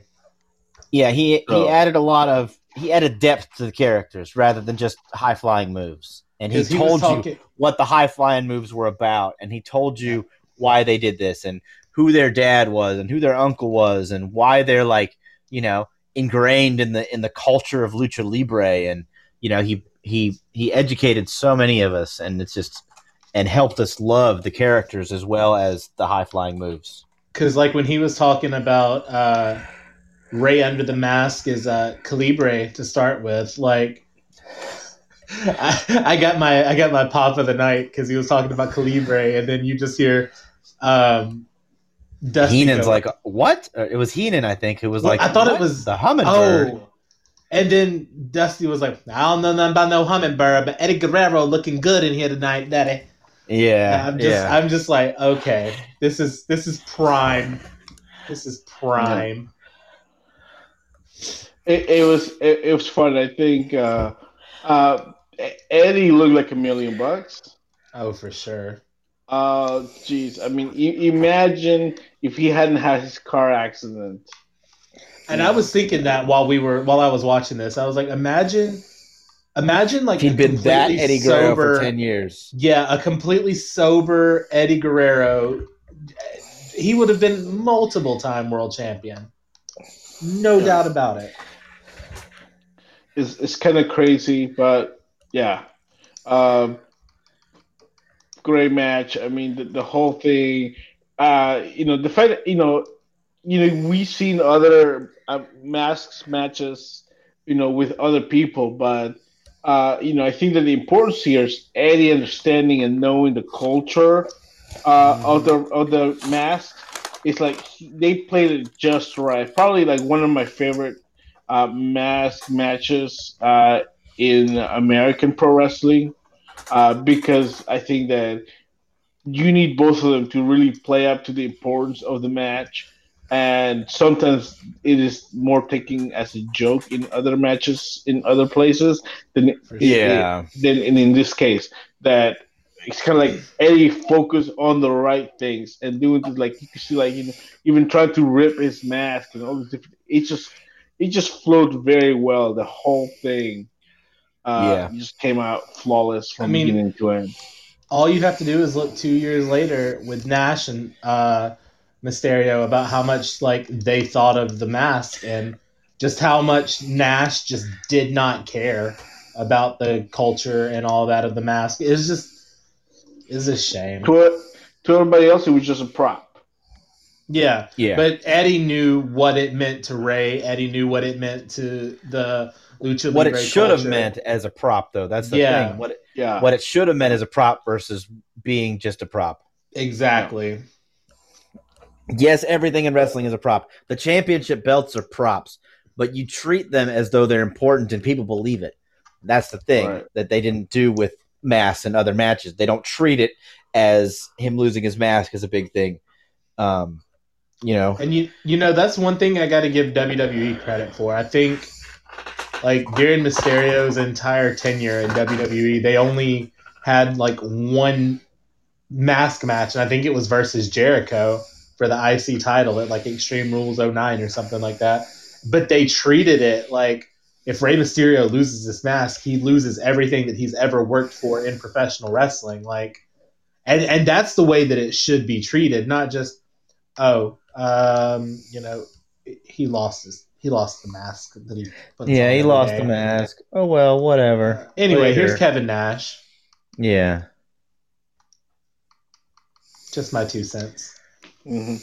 Uh, next up, uh, of course, Debra McMichaels uh, apparently left uh, Steve McMichael, uh, and they were feuding. left because- Mongo. Why, why did we need this? But Mongo. How Uh, will we ever survive? De- Debra had a secret weapon to take care of Mongo McMichael, and it is none other than Das Wunderkind. Alex Right.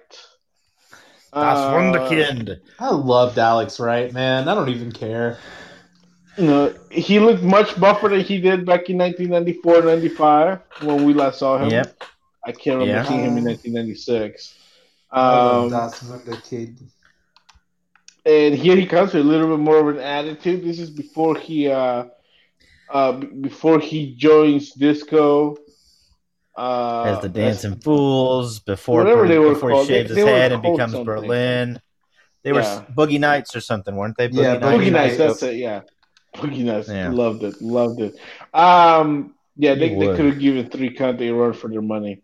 Um, and well, the Alex Wright. Well, he was that real secret weapon as he seemed to be a decoy for one Dummy. Bill Goldberg. Working heel, so, kind of as a hired mercenary, basically taking out guys, dragging Alex Wright on top of M- M- Mongo to take a Super Bowl ring. was the payday, Yeah. Weird. It was weird. and It then like they he kind of dropped by the. introduced.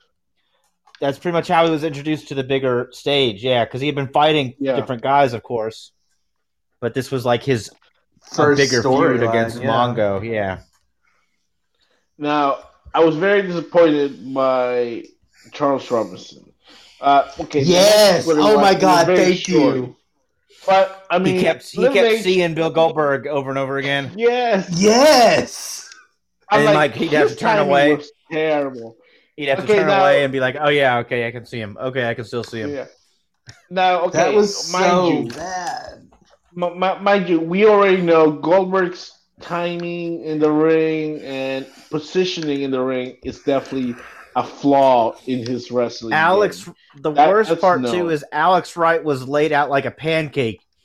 By the time Goldberg goes to spear Mongo, he literally steps on Alex Wright as he's Yep. charging across. Yep. Yeah. so, so that so that that that was terrible. I mean, I I, I expected the, the spear to go to land right by Charles. Okay, that's one thing. Uh, then when he tried to pick him up for the jackhammer, and then they kind of slid and bumped Charles Robinson.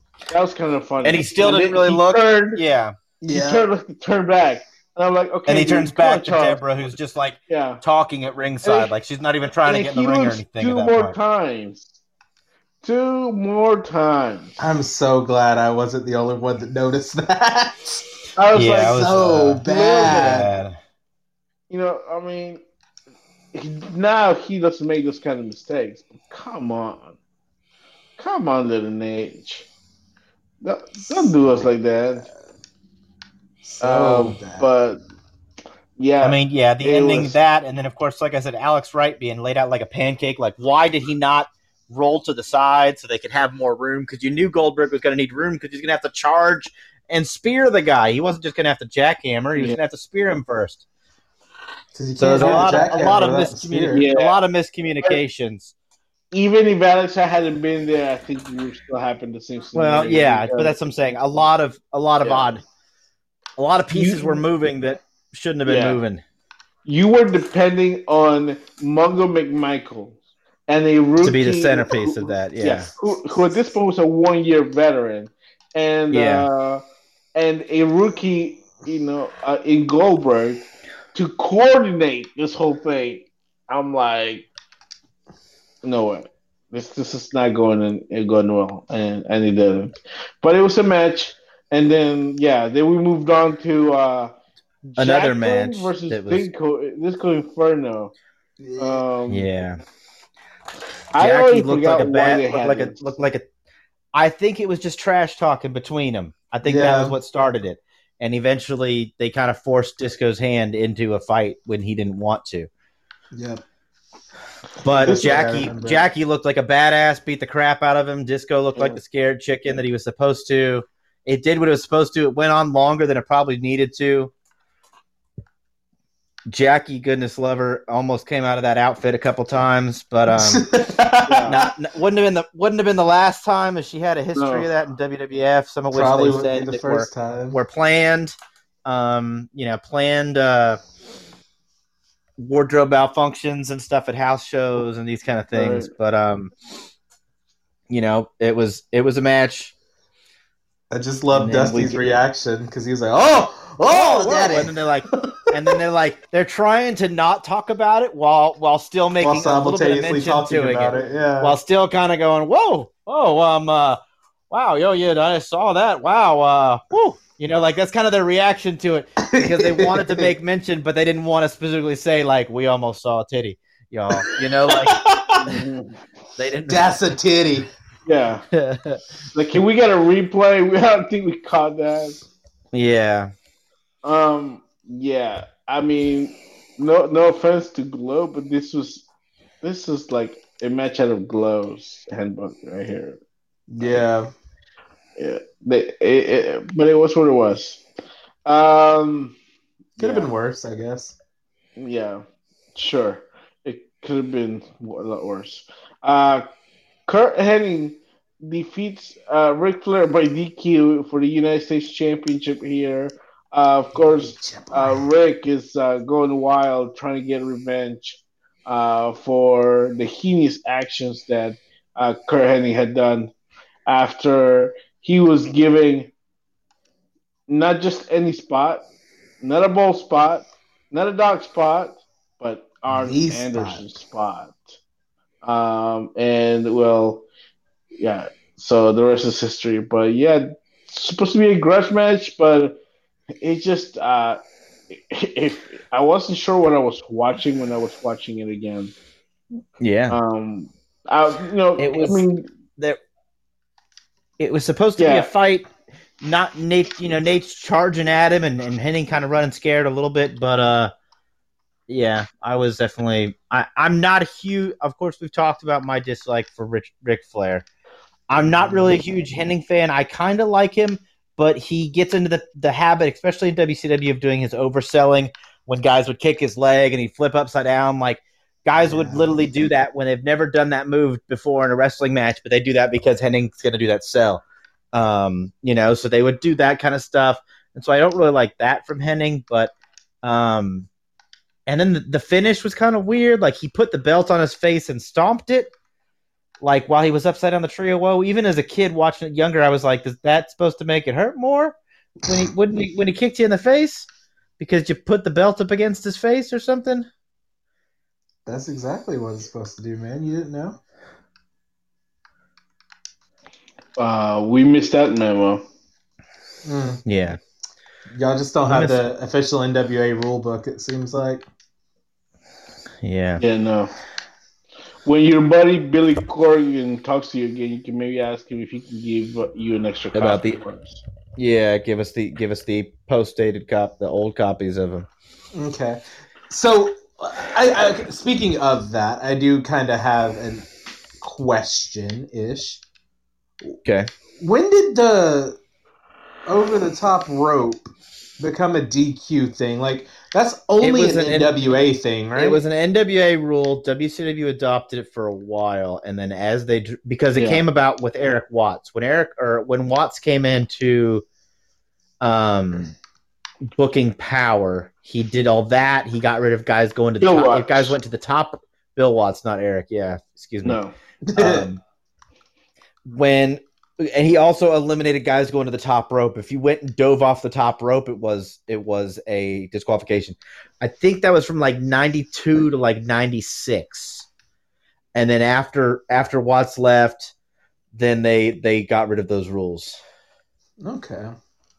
Um, because was just that was why that was why WCW's cruiserweight division fell apart. Their junior heavyweight division, because you couldn't have guys diving over the top rope. You couldn't guys guys high flying. So what were they? They were just smaller guys who would mat wrestle, and it wasn't get. They didn't. The thing that made them special that these guys could do do. that would help them stand out. They weren't weren't allowed to do. So they had a WCW Junior Heavyweight Championship, but they eventually kind of dissolved it, hid it away until they reemerged it as the cruiserweight title. I was just reading about this more recently, um, about I mean, the, I the think there's, WCW's Junior Heavyweight Championship and where it went away to. I mean, I think it, there's it still a became champion. part of the J Crown, right? No, It uh, was. wasn't part. They it they was. had the J Crown come in, but I don't, they were separate titles. It might have been the uh, that would have been the international junior heavyweight championship that was part of the. Yeah. Um, but I But think we're back somebody to- still has it. Just just let me see here. Just The physical belt. Uh-huh. Uh I think no, Pil- the last Pillman or the last like, person last to have it was junior Barry Brown. championship. Okay. Uh, back in 1997, it's been vacate, vacated ever since Vacant has it. Okay. Uh, but yeah. Oh, Liger had it in uh, in 2014. Oh. Chase Owens. Interesting. All right. Yeah. Jesus Christ. Uh, I, I'll, yeah. So, yeah. Um, look, Yeah, that tells you how good I- that I- I- lineage I- is. it looks like uh, yeah. Based based based on this timeline, it looks like this uh, junior heavyweight champion was just as popular as Sonny was. Um, so Just bounced around Yeah. from person to person, huh? Mm-hmm. Just about. and everybody had a turn. Yikes. So okay, where were we? Next match. That's right. Match number seven. Uh, number seven. Another grudge match with a special guest referee, the living legend Larry Zbyszko, um, who had also retired. Uh, Bruno Sammartino, as as the commentary team reminded us Wanted to tell so us, yeah. kindly. Um, yeah, Lex Luger versus Scott Hall with Syxx on his side. Uh, I didn't hate this match. I mean, it was uh, it, it was it was a fun NWO versus WCW match, and uh, you know the shenanigans with uh, uh, with Bischoff there, and then Bischoff Zbyszko, coming trying to get in. mhm. The match gets stu- The match gets ended when six interferes, and then it gets restarted, and then it finishes very quickly with Lex Luger getting the submission win via the torture rack. They treated that torture rack like it was like the most devastating move, submission move for heavyweights. As soon as you get up in it, Yeah. guys are tapping out. Yep. Well, let's I not forget that a, a, a couple of uh, months earlier, or yeah, that torture rack had won him the world heavyweight championship. So. Yeah, that's what I'm saying. But even it, even that's what I'm saying. The the move itself was built to heavy because it was, um, even then, like once he got Hogan up in that move, he would ta- he tapped out very very quickly. immediately. It wasn't like yeah. he, he was in there fighting and trying to get out. I guess, granted, he Lex Luger probably couldn't hold you up in that move for several minutes, jumping up and down. But um, yeah, they treated it as almost like a uh, an immediate submission. Um, the match itself was fine. Scott Hall hits actually does hit the outsider's edge after the interference, and um, which I still think is an outstanding maneuver Yeah. um, you know, heavyweights doing it, not just like when Hernandez literally chunking a junior heavyweight halfway across the ring, but like two heavyweights picking each other up, full arm extension, ugh, throwing and dumping him. Um, it's a fantastic move. It looks scary, looks yeah, devastating. Hit. I absolutely love Scott Hall's version of it from the corners because that looked even more devastating because they hit it an even weirder angle and roll over on their neck and stuff. It was just, it just looked so great. But the match itself think was also what- it was fine. yeah. I, I think also what what kind of helped uh, with his version is that he was so long himself. Yeah, he's a tall, that- lanky guy, so he could get the full Yeah. arm extension. He was, you know, I mean, he's six foot six, six foot seven, so he's a tall guy, and it it helps to move that way as well. yeah. So it's, Six it's foot very very six. good. Six, seven, He was something with like that. six. They always WCW always build them as like one or two inches taller than they actually were. Yeah. I was I was making a pun because you know he, he came to the ring with six. Oh, gotcha. But um, Yeah. Okay. You, you pawned us. Here all week. Uh-huh. Uh, well, not till next week. please don't. Uh, yeah, Yeah. I know, right? Yeah. You get a week off. Just don't Yeah. power bomb me like ten times. Um. Uh. Okay. Uh. We'll eventually talk about WrestleMania 11. I'll find a way. After we're done with 94, we'll go to 95. Yeah. Mm. Um. All right. Uh. Yeah. this was my match of the night, the Las Vegas sudden death match. My match of the night, of course, if anybody knows how you know, you guys know how much I loved DDP, how big a fan I am of the Macho Man.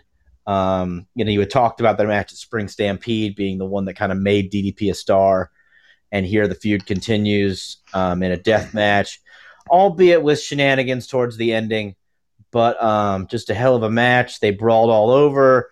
DDP comes out in the jeans and the rib taped up. You knew it was going to be an awesome match when he comes in with when he comes in the jeans and the ribs taped up. Mhm. Um, they go brawling around. Dusty has some great class, classic lines about about he made it wobble leg. Did he make it wobble leg when he hit when he hit him with the tray and and like Macho Man literally kind of wobbled his legs before falling down into one of the tombstones over there in the set. oh. He wobble legged him. He wobble legged him. You know, like is what Dusty's Hit him with a yelling. as waitress like, plate. waffling with a waitress plate with tray. and they're they're like the like waitress late night train. diner. they're like like you. They're like like you've experienced a few times, doesn't he? Well, you know, late night diners or something. What he kind of writes it off at, but. Elizabeth tries to get involved. You know, she's Oh choking DDP. Of course, it's no DQ. Kimberly comes down. Hollywood Hulk Hogan in disguise as Sting comes down with a baseball bat to hit DDP in the ribs to to uh, so DDP can't reach the count of ten, but the referee doesn't see it because he's attending to Macho Man, who's who's also down. Um, Savage gets up. DDP does not after the bat shot, and they know it's DDP because of his DDP, or they know it's Hogan because of his boots. He was a big guy in there, and they could see his his Hollywood Hulk Hogan boots sticking out the bottom of the the Sting outfit trench coat. But um, hell of a match. I love it. Slide on. Loved every minute of it. Yeah. Uh, couldn't get any competitors, guys. Uh, yeah, a really fun match. I agree. Uh, I mean, their first match was we definitely magic. Was awesome, but yeah, I think uh, they this show definitely needed this match to be in it I think we had seen some type of dulls, um, dull matches, and yeah, I thought that these two just had some special chemistry They really Um, did. it, it was fun. It was fun to watch.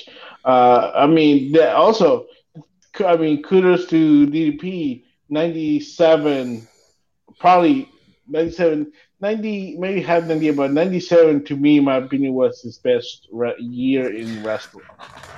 Uh, Between like 97 and 98, when he did this and he had his feud with the flock, Yeah. that would eventually, you know, that would eventually involve Red Acted as well as Chris Kanyon would get involved and Saturn and like he was just having banger after banger after banger. yeah.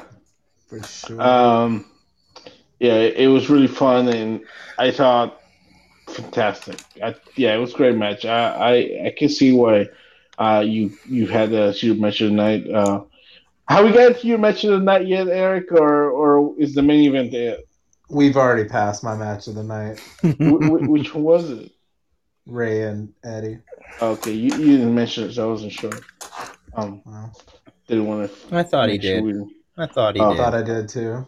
Oh, did you? Oh, It's sorry. okay. You probably you probably sat on my right side, where you know my right ear, which I can't hear. Oh, but Yeah. Uh, Yeah. Okay, time for your main event of the evening, which thank goodness it didn't go more than 13 minutes. Uh, see, they can get It it, felt right longer. sometimes. Uh, well, it felt longer for other reasons, but yeah, Roddy Piper Well, yeah. defeats Hollywood Hogan by submission uh, in a steel cage match that had no other stakes because, uh, yeah, the, Hollywood wasn't going to lose the title yet. Um, Roddy Piper was president and made this match happen. I think. I think that's how this worked. He was in charge and uh, put himself in the main event, brother. Because that's what you do when you're in charge. I was supposed to say that's Uh, the move, isn't it? Yeah, That's the Booker man move right there. You put yourself in charge.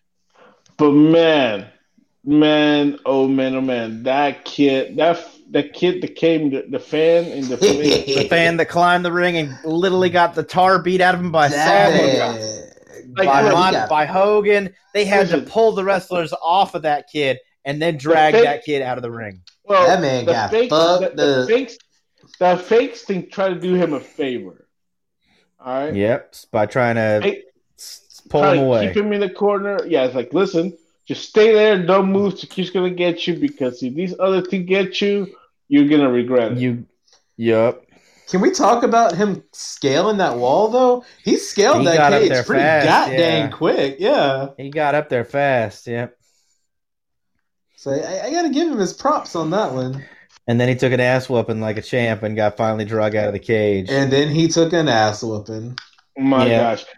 Macho Randy Man taking the jump off the top of the cage, barely making the dive Oh my, enough that to was connect with Hogan.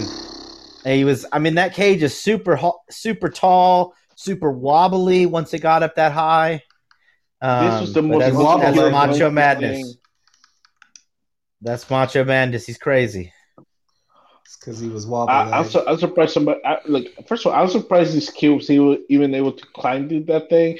That cage looks scary. Uh, it was just there for decoration. Yeah, Um, it it wasn't looked meant like to be a hell in a like cell without the without the uh, Without the top. Honestly, Yeah, because it was like it wobbled that much. it's because it was wobble legged. But yeah, the the match was the match.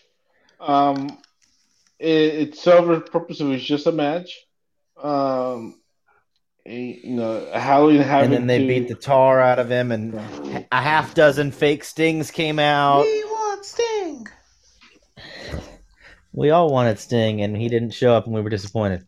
Well, because Yeah. he couldn't show up. or maybe he was going to, but then the the this this The other ones came out, and he everything was like, "Might as well." Yeah, I no, well, I think when the when the fan came in, I think that messed everything up. I mean, at that point, security had to come in and restrain him. So it's kind of like you you guys ruined it now. I mean, because the ring is not full of security. You're trying to get this fan. They got to get off the show because they can't be showing this. So I, I think that they they were just. I I'm, I really think that he was supposed to be there and he was supposed to show up. I don't But- think he was. I think that's why all the fake ones came out instead. Yeah, because he had signed that contract. You know, because everything that happens in wrestling is real. He had signed the contract that he could not be in attendance, Mm. or they had or JJ had done something to make sure he wasn't going to be there. Well, I don't know, but yeah, the the, the match. I mean, not not a five star match, Not a four star Oh. match either. but uh, You know, it was a brawl respecters- like it should have been. It was a cage match. They beat each other up like they were supposed to do. it was chaotic. Yeah. Yeah.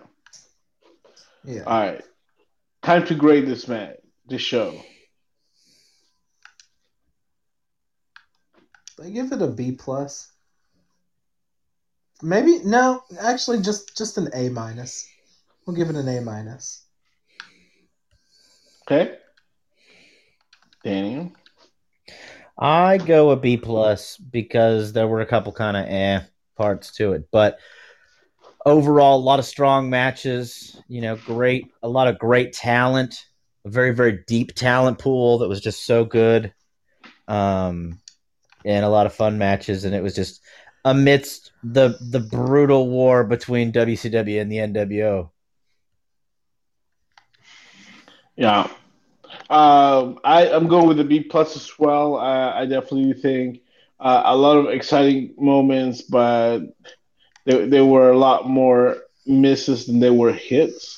Um, and overall, the show just didn't feel like, okay, this is the biggest show of the year, which for WCW at this time in the Bischoff era, to him, the, the Halloween Havoc was the biggest show of the year. And in, in this one, I feel like they put things together, trying to pop a rating, maybe thinking that Flair, I mean not Flair, uh, thinking Hogan and Piper in a cage match in 1997 With drawn big ratings, I should have yeah. something.